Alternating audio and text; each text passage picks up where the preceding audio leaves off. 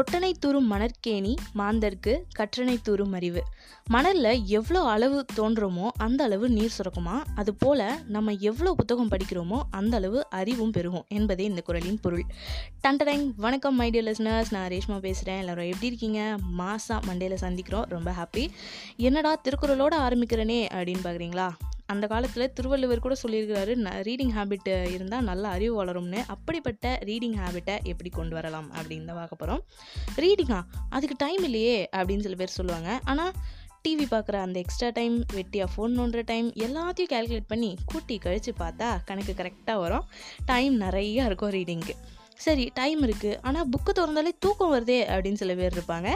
நான் reading habit கொண்டு வர போகிறேன் அப்படின்னு பெரிய புக்காக ஸ்டார்டிங்லேயே படித்தா அப்படி தான் இருக்கும்.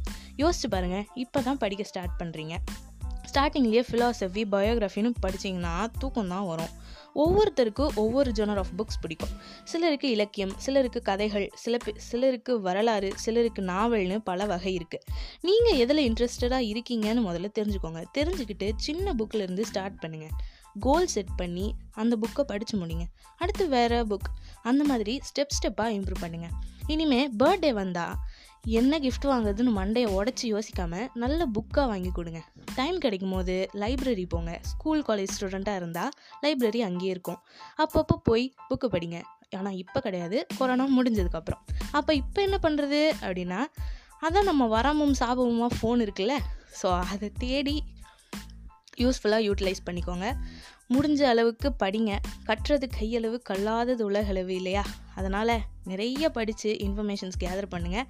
ஸ்டே சேஃப் அட் ஹோம்னு சொல்லிட்டு கடைசி சாத்திட்டு கிளம்புறேன். டாட்டா, பாய் பாய்.